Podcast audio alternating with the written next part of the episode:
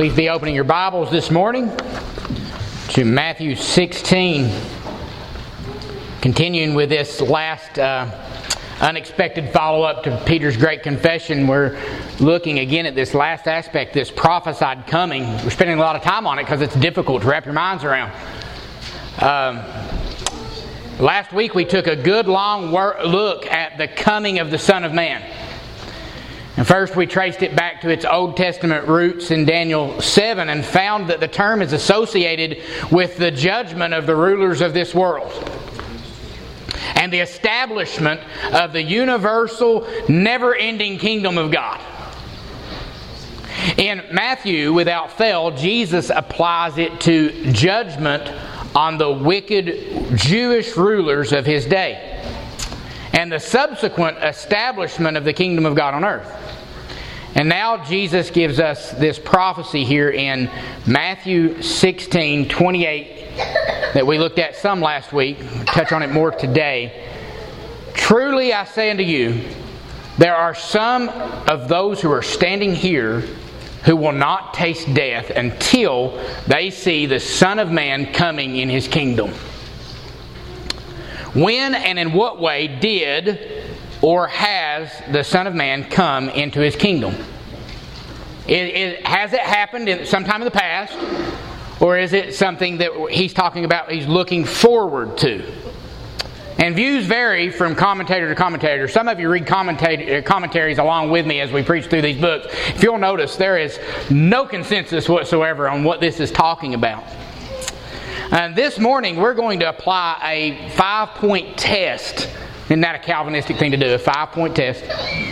Uh, to the most common suggestions of what, what he means when he says that the Son of Man coming into his kingdom, which are uh, the mountain of transfiguration, the resurrection and ascension of Christ, the Holy Spirit coming in power on the day of Pentecost, the final judgment or bodily return of Christ, and then the destruction of Jerusalem in 70 AD. I save it for last. The logical order would put to flip the last two, but I save it for last because it's the one that I've landed on, and we're going to touch on it today, and then we're going to be back here next week and flesh it out a little bit more. We're not in a hurry to get through Matthew. I love Matthew. So. All right, so let's begin with this five point test for Matthew 16 28, Son of Man coming into his kingdom. I'm applying this five point test to say these things have to be true about the event for it to fit what this coming of the Son of Man is. So, the first category, the first two questions have to do with timestamp tests. One of, one of those is in Matthew 16 28. Truly I say to you that there are some of those who are standing here who will not taste death until they see the Son of Man coming in his kingdom. So the first two tests are simply some are still alive or have not been martyred by the time the Son of Man comes into his kingdom. And also, some already are dead or have been martyred before he comes into his kingdom. You say, well, why do you add the or have been martyred? It just say they won't taste death. Well, look at the context in Matthew 16. Back up just a few verses. Matthew 16, 24 through 28, where he tells, if anyone wishes to come after me, he must deny himself and take up his cross and follow me. For whoever wishes to save his life will lose it, but whoever loses his life for my sake will find it. For what does it profit a man if he gains the whole world and forfeits his soul? Or what will a man give in exchange for his soul? For the Son of Man is going to come in the glory of his Father with his angels, and will then repay every man according to his deeds. Truly I say to, to, you that there are some of those who are standing here who will not taste death until they see the Son of Man coming into his kingdom. This seems to be an encouragement for the disciples to endure through persecution for two different reasons, doesn't it? One, those who die in the path of faithfulness will be rewarded by Jesus. Sometimes we do. The body they may kill, his truth abideth still, his kingdom is forever. It's not over for us. Even if we're martyred, there's reward, there's profit. Doesn't profit a man if he gains the whole world and loses his soul, but if we die in the path of faithfulness, there's reward for us. That's an encouragement to endure through persecution. And the other encouragement is that the mission will not fail. That I think that's what he's telling us here that there, there will be some standing here that will not taste death. You won't be martyred, and you'll see the Son of Man coming to his kingdom. All of his foes will be vanquished, and the kingdom will be established in earnest. That kingdom that he told us about, that upon this rock I will build my church, and the gates of hell will not prevail against it, and I'll give you the keys to the kingdom. It's not yet, but it's coming, and you, some of you will be alive to get some of this, to taste those promises. I believe that's what's going on. And one of the reasons I, think it fits well, but also uh, it follows the flow of Matthew 16, 18 through 28. So, uh, I'm sorry, not Matthew 16, 18 through 28, but Matthew 10, 5 through 7. Turn to it with me to Matthew 10, 5 through 7.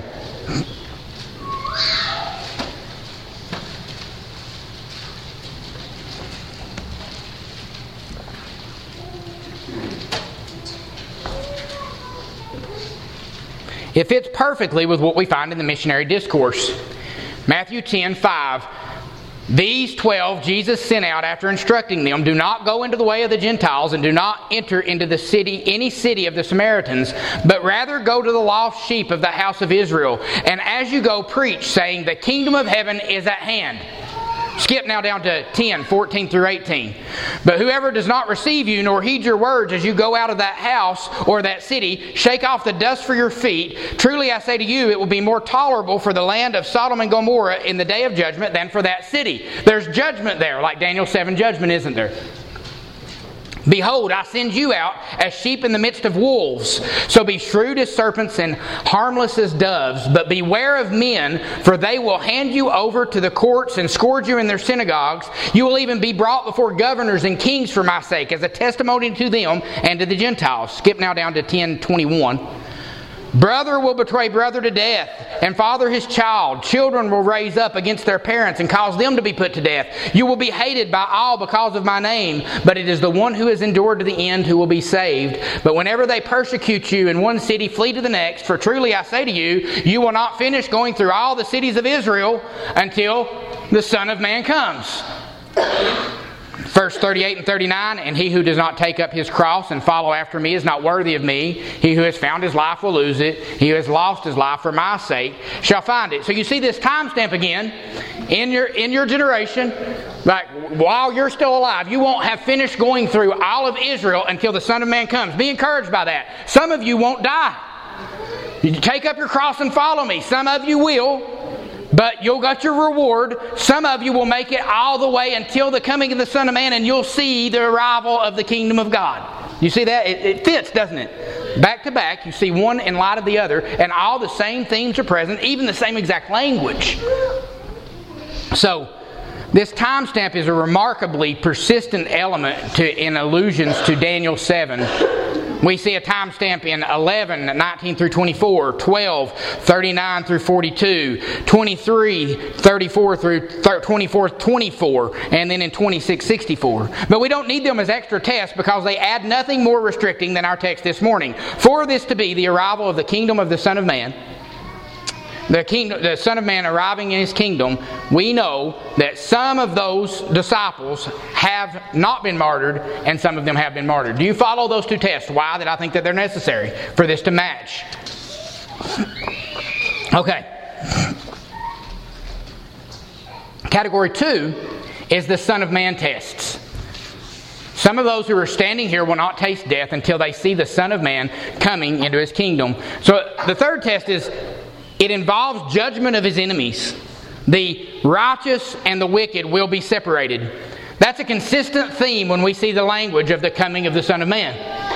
In fact, coming in judgment is what all of the apocalyptic language is about. That there's going to be judgment on this generation, that there's going to be destruction coming upon them.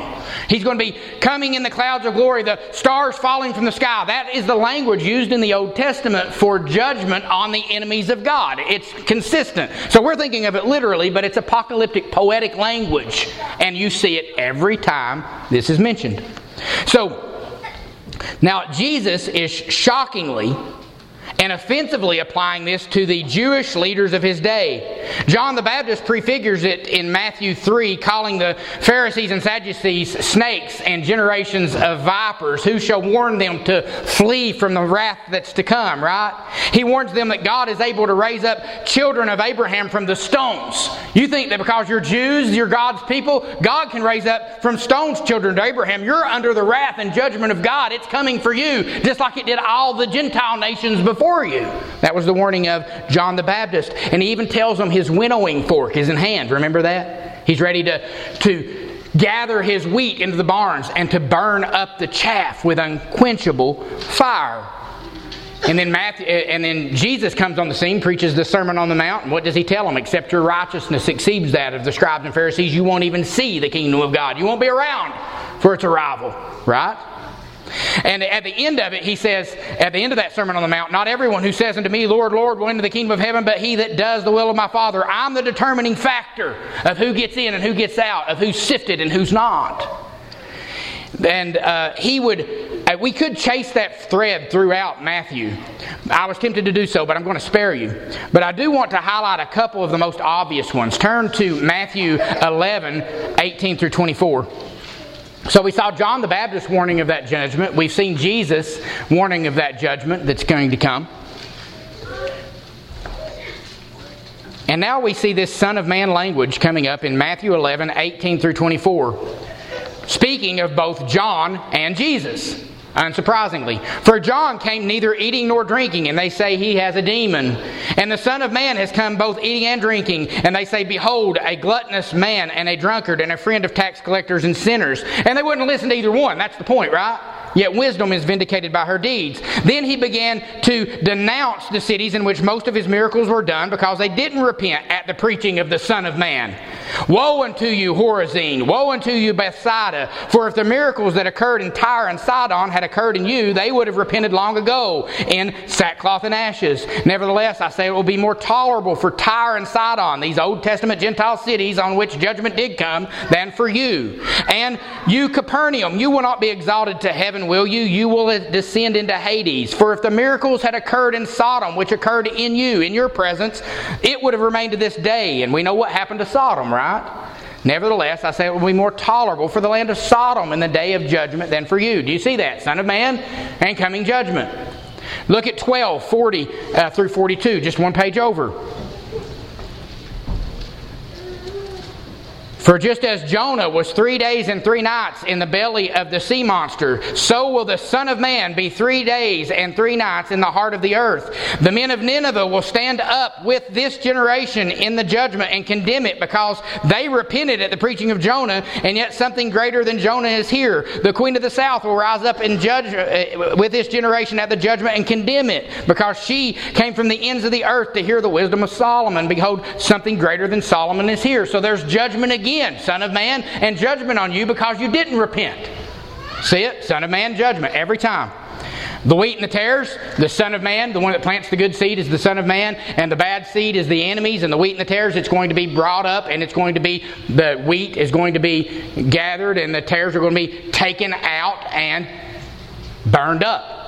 Son of Man in 13. So you see it in 11, you see it in 12, you see it in 13. You think we should pay attention when you see something that consistent every single time it's brought up? And then the, and our verse right before, the Son of Man is going to come in the glory of his Father with the angels and repay every man according to his deeds. Judgment. You can't have the Son of Man coming into his kingdom without there being judgment of his enemies. That's not a thing. Does that make sense? So there's your third test. You have to have judgment of the enemies. And it will be a spectacle that's seen by all. Nobody can possibly miss the event. There's other places we can go besides Matthew 24, but turn to Matthew 24, 27 through 34. This is one of the most obvious.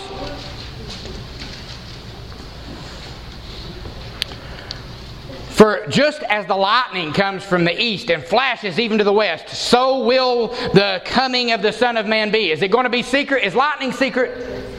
What about like, did you see that secret lightning strike? Know, no lightning. Wow, everybody sees it. Wherever the corpse is, there the vultures will gather. But immediately after the tribulation of those days, the sun will be darkened. Here's this apocalyptic language again. The moon will not give its light. The stars will fall from the sky. The powers of heaven will be shaken. And the sign of the Son of Man will appear in the sky. And then all the tribes of the earth will mourn. And they will see the Son of Man coming in the clouds of the sky with power and great glory. And he will send forth his angels with a great trumpet. And they will gather together his elect from the four winds, from one end of the sky to the other. Now learn the parable of the fig tree tree. When its branch is already become tender and puts forth its leaves, then you know that summer is near. So you too, when you see these things, recognize that he is near, right at the door. Truly, I say to you that this generation, how close? This generation will not pass away until all these things come to pass. You've got another timestamp, and the timestamp is related to judgment and a judgment that everybody sees. Does that make sense? And Lastly, the reign of the Son of Man will ensue in some new sense. We know that in, in some sense, because we know that in some sense the kingdom of, of heaven, uh, of God already is. Remember, he says, If I cast out demons by the power of Beelzebul, then the kingdom of heaven has come upon you. It already had been. But there's going to be a new sense that, that this generation will not pass away or some of you standing here will not taste death until they see the man, Son of Man, coming into his kingdom. There's something new coming. Even though it's already, there's something new coming that's different in the arrival of the reign of the Son of Man. So, to summarize, we've got some are alive, some are dead, or some are martyred, and some haven't been. There will be judgment of his enemies. It will be a spectacle seen by all and the reign of the Son of Man will ensue in some new way. That's the five part test. Now we want to apply this test to our five options to the mountain of transfiguration, to the resurrection and ascension of Christ, to the uh, day of Pentecost, the coming of the Holy Spirit, and the day of Pentecost, to the final judgment or the bodily return of Christ, and to 70 AD, and see which one it fits better, it fits best with, actually fits with. You, how many of the, how many of these tests do you have to pass for it to be for it to fit? It's, if, if one of them's out, it doesn't work. It's all or nothing, isn't it? So, the mountain of transfiguration. Well, why is this suggested before we go into applying the test? Well, the main reason it's suggested is because it's the next verse. You 16, 28, you've got the Son of Man coming into his kingdom. And then 17, 1 through 2, it says, Six days later, Jesus took with him Peter and James and John and his brother and led them up to the high mountain by themselves. And he was transfigured before him, and his face shone like the sun, and his garments were white as light. And the mountain of transfiguration, Peter says, speaking of it in 2 Peter 1 16 through 17, we do not follow cleverly devised tales when we made known to you the power and coming of our Lord Jesus Christ. But we were eyewitnesses of his majesty, for we received honor, for he received honor and glory from God the Father when such an utterance was made by him to. Uh, made to him by the majestic glory, saying, This is my beloved Son, in whom I am well pleased. Hear you him. It doesn't actually say the hear you him part, but that's what it's referring back to. So, since Peter says that God gave him this honor and he came, that the, the majestic glory was, it was pronounced upon him by the majestic glory of the Father, they say, well, this seems to fit. And I see where they're coming from, don't y'all? It makes sense until you apply the test. Were some alive still? Some hadn't been martyred? Well, no, not some. Some were not alive anymore. All of them were. Right? All of them had not tasted death. The mountain of transfiguration occurred only six days later. It doesn't make sense to say some of you will not taste death till the Son of Man comes if none of them had tasted death until the Son of Man comes. No one had been martyred. Nobody had even died yet. You see, you see the problem? And then you look at the Son of Man tests. Did he judge his enemies? Were the righteous and the wicked separated? No, no one was judged. Which half of Daniel 7, Son of Man prophecy, is about the judgment on the rulers of this age. It doesn't fit with what we see in Daniel 7, and it doesn't fit with any of the Son of Man language in the rest of the book of Matthew. Was the spectacle seen by all? It wasn't even seen by all of the 12. It was only seen by three of them. And, and, notice this not only was it not seen by all, but look at Matthew 17 9 through, th- 9 through 13. As they were coming down from the mountain, Jesus commanded them, saying, Tell the vision to no one until the Son of Man has risen from the dead. Which got to rise from the dead, be ascended, presented before the Ancient of Days with a, a gap of extension of time given to the beast before he comes in judgment into his kingdom, right? That's what Daniel 7 says. So he said, the Son of Man obviously hasn't even risen from the dead yet. He says, not only is it not seen by all, he doesn't even want it told to anybody until he's risen from the dead. And his disciples ask him, when do the scribes say Elijah must come first? Why do the scribes say Elijah must come first? And he answered and said, Elijah is coming and will restore all things. But I say to you that Elijah already came, and they did not recognize him, but they did to him whatever they wished. So also the Son of Man is going to suffer at their hands. Then the disciples understood that he had spoke to them about John the Baptist. John the Baptist and Jesus, hand in hand, both of them who had warned that generation that judgment was going to come. Jesus is saying, but before the judgment comes, I actually have to die on the cross, ascend to the right hand of the throne of God, and then come back in judgment on them.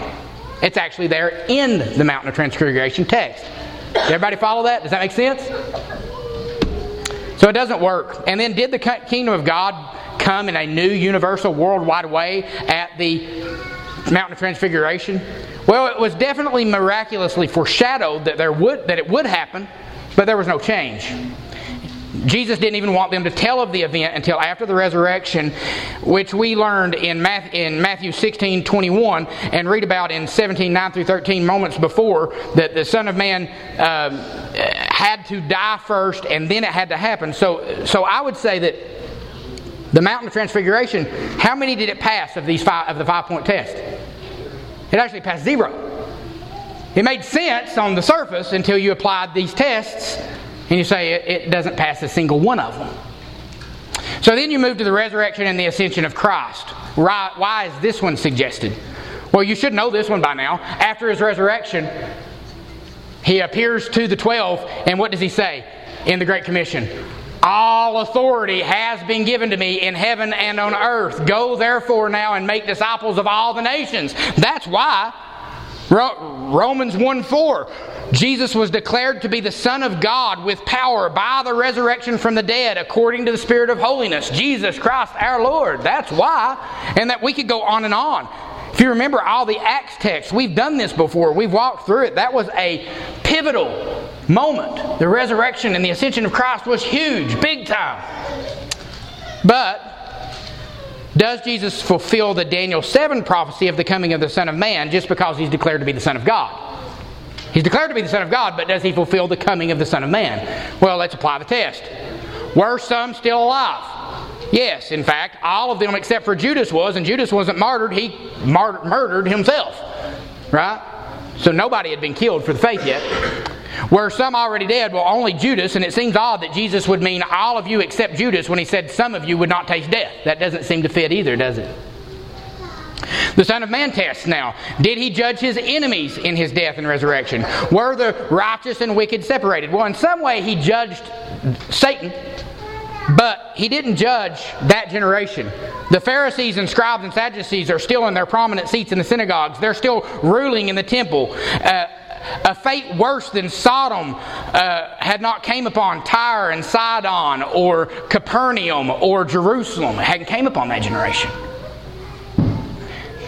Was this a spectacle seen by all? Well, no. Jesus only appeared to his closest disciples and his brother James, slightly more than 500 people total. There was no public event about which everyone knew. It didn't shine like lightning from the east to the west. And then, did the kingdom of God come in a new universal way? Well, I would say yes. In some sense, it did. I would say that uh, Satan has been defeated, that Jesus has been declared the Son of uh, the Son of God with power. He's taken possession of the world from Satan himself. Some might say that this gets three out of five. I would say it actually gets about one and a half out of five, but it doesn't get five out of five. Right? If you say, well, some are alive and some are dead, and you say, I don't think it's martyred there, I'll, I'll give you three and a half out of five. Three and a half out of five ain't five, is it? So it fails the test as well. And now the Holy Spirit coming in power on the day of Pentecost. Why is that suggested? Well, turn to Acts 1 8.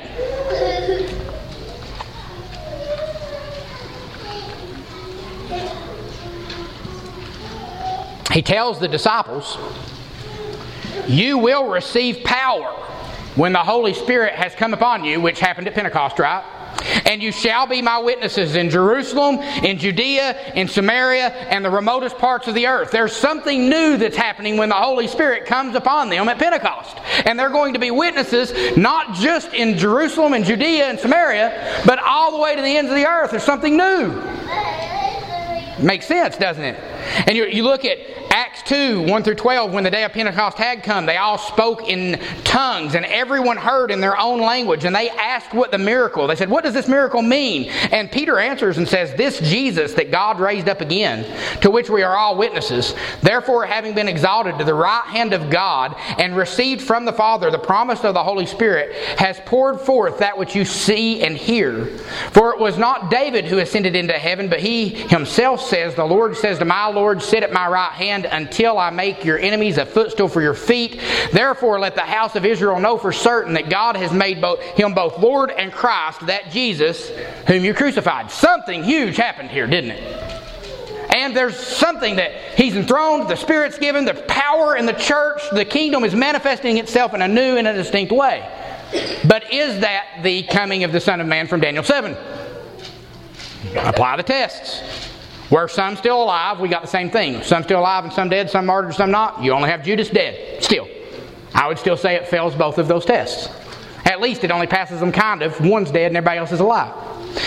Did he judge his enemies? Were the righteous and wicked separated? Again, no. There is no judgment against the Jews who killed Jesus. There is, in fact, an even greater extension of grace to them, an invitation to be forgiven. Peter's sermon goes on and says, When they heard this, Acts 2 37 through, through 41, they were pierced to the heart and said to Peter and the rest of the apostles, Brethren, what shall we do? And Peter said, Repent, and each one of you be baptized in the name of Jesus Christ for the forgiveness of your sins, and you'll receive the gift of the Holy Spirit. For this promise is for you and for all who are far off. That's you, you, you Jews that are here, and all those that are far off, the Gentiles, and as many as the Lord our God will call. And with many other words, he solemnly testified and kept exhorting them, saying, Be saved from this perverse generation. There's an extension of time.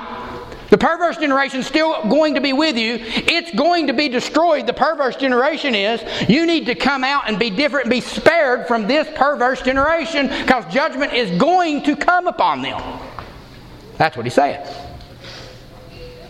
So then, those who had received the word were baptized and added to the church. So judgment hadn't came upon these enemies. It's still foreshadowed that it's going to come, and he's extending mercy to the Jews that would still believe during that period of time that was extended.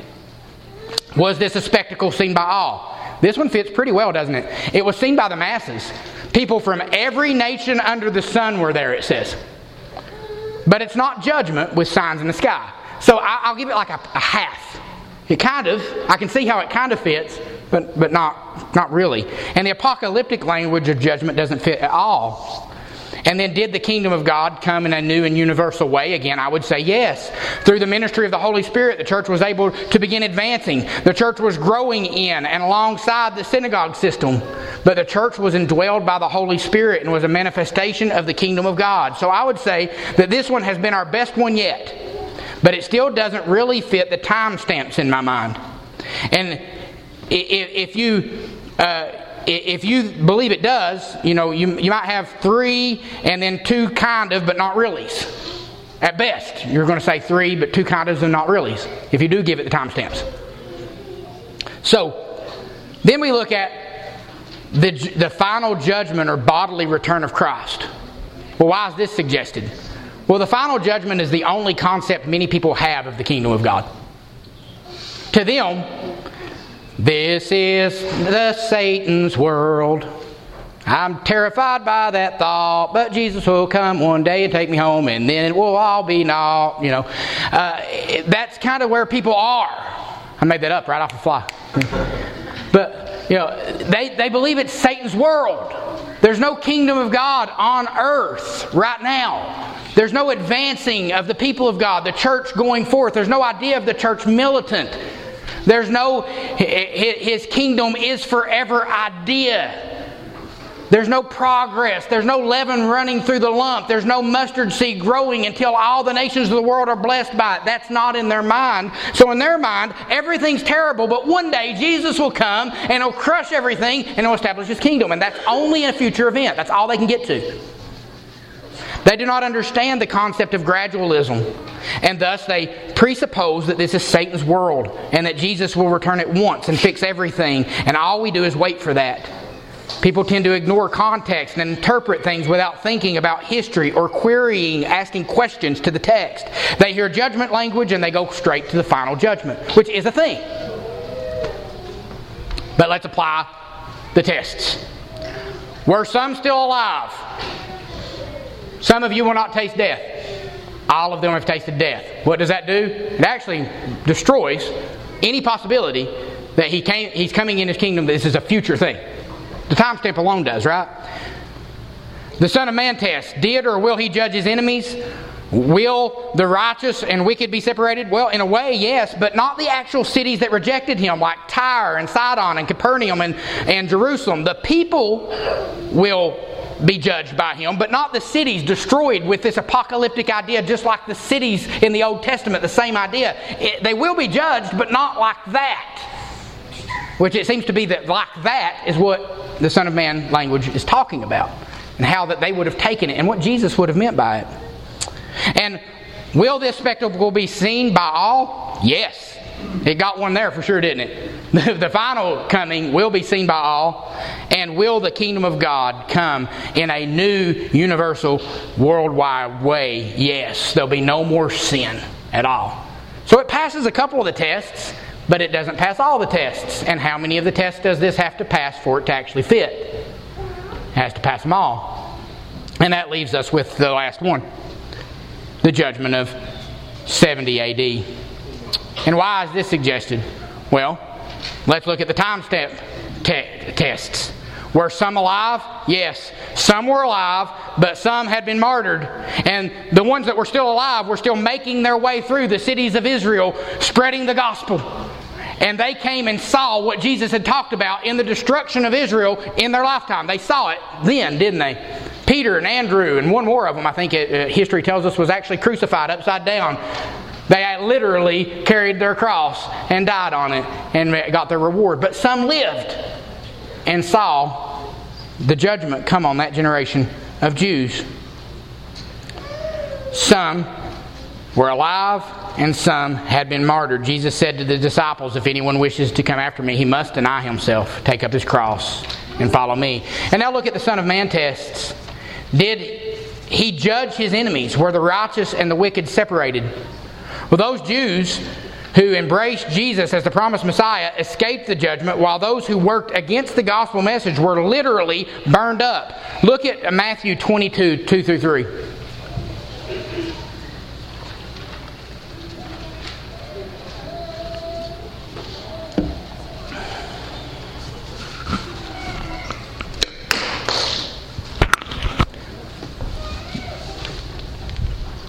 The kingdom of heaven may be compared to a king who gave a wedding feast for his son. And he sent out his slaves to call those who had been invited to the wedding feast, and they were unwilling to come. That's the Jewish people. Look at verses 5 through 7. But they paid no attention, and they went their way, one to his own farm, another to his business. And the rest seized his slaves and mistreated them and killed them. The persecution of the actual apostles, some of those that were actually martyred. But the king was enraged, and he sent his armies and destroyed those murderers and set their city on fire. When did that happen, guys? 70 AD. Matthew 23, 34 through 24 2. I'm going to read that. We read it last week, but I'm going to read it again. Therefore, behold, I am sending you prophets and wise men and scribes. Some of them you will kill and crucify, and some of them you will scourge in your synagogues and persecute from city to city, so that upon you might fall the guilt of all the righteous blood shed on the earth, from the blood of righteous Abel to the blood of Zechariah, the son of Berechiah, whom you murdered between the temple and the altar. Truly I say to you that all these things will come upon what? This generation. Jerusalem, Jerusalem, you who kills the prophets and stones those that are sent to, to her, how often I wanted to gather your children together as a hen gathers her chicks under her wings, but you were unwilling. Behold, your house, the temple, is left to you desolate. For I say to you, from now on you will not see me until you say, Blessed is he who comes in the name of the Lord. Then Jesus went out from the temple and was going away from his disciples, and, and was going away when his disciples came up to point out the temple buildings to him. And he said to them, Do you see all these things? Truly I say to you that not one stone here will be left upon another that will, be not, will not be torn down. Let me read a couple of excerpts from Josephus's Wars. This is, is Josephus's Wars is not Bible, but it's history, recording events that are actually predicted in the Bible, including the siege of Jerusalem in 70 AD.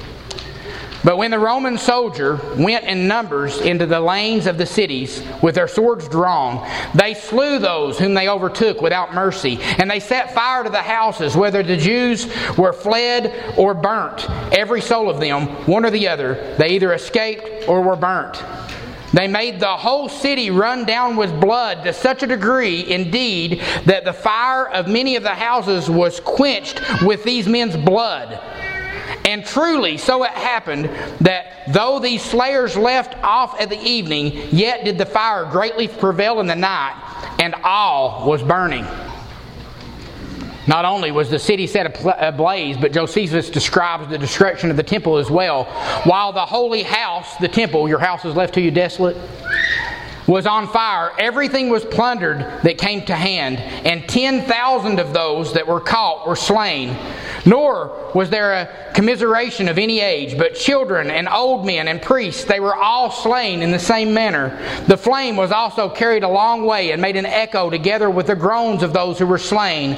One would have thought that the whole city would have been on fire.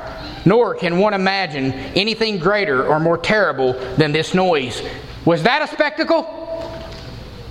Everybody could see it the burning, the light, the whole city's on fire. Everybody sees the destruction that came upon these people. It's judgment on exactly that generation, on exactly those cities, on exactly that temple, and it's a spectacle that everybody sees from east to west and everybody, and we're still reading about it today in history books. Yeah. It fits. There was no way for it to escape notice. Historians of the day, both Jewish and Gentile alike, wrote of the destruction. It's still a marvel to this day. And what we read matches the apocalyptic language of Old Testament cities being destroyed perfectly. The same kind of things that happened to Old Testament cities that endured the wrath of God is exactly the kind of destruction that came upon Israel itself in 70 AD. And then, now, lastly, did the kingdom of God come in a new, universal, worldwide way? We've got four yeses that I think are pretty clear yeses, wouldn't y'all say? This one, I say yes, but it's going to take some fleshing out, and I don't want to keep you here all day long. So I'm going to save it for next week uh, and not go into it. I'm going to explain how that there's something new that happens, a new manifestation of the kingdom of God at the destruction of the old covenant. When that was ready to disappear and it's going to be done away with, what happens that's new at that time? We'll go into that next week. But for now, think of all that Jesus, this Son of Man, has accomplished. We focus on one thing, and it's a glorious thing. The Son of Man, He came and He died. He, he would died on the cross for our sins. Praise the Lord. We right? I mean, what that's we would have no hope apart from that. But we've got to realize that there's more than just that. That encourages us. If we were Gnostics and only thought about our souls, that would encourage us. But Tommy told us not to be Gnostics last Sunday night, right? Not only is this Son of Man a figure who loved us so much that he died to redeem our souls, but he ascended to the right hand of the throne of God and he is shaking the powers of the nations. He's vanquishing every foe. He started with Jerusalem itself, and it's going to spread to the ends of the earth, guys. Judgment will come on all the enemies of the God uh, of God, and he will reign until he has put all of his enemies underneath his feet. Coming soon to all the cities near you, King Jesus we can be encouraged. We don't have to sit around, oh, we're going to lose.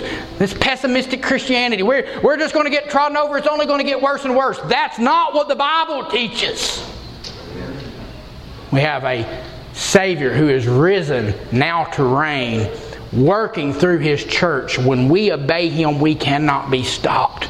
Upon this rock he will build his church, and the gates of hell will not prevail against her. Be the church militant, forgiven of your sins, and dwelled by the Spirit, and making progress against the powers of darkness. Don't be ashamed of your Lord. Kind and gracious Heavenly Father, Lord, we thank you for your word. We thank you for the encouragement that we receive from it.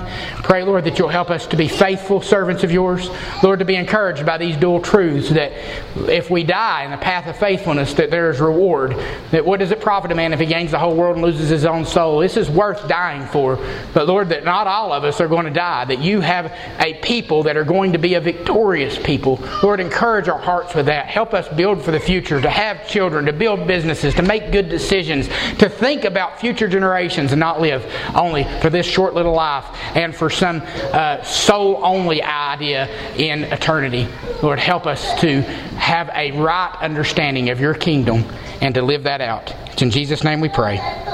Amen.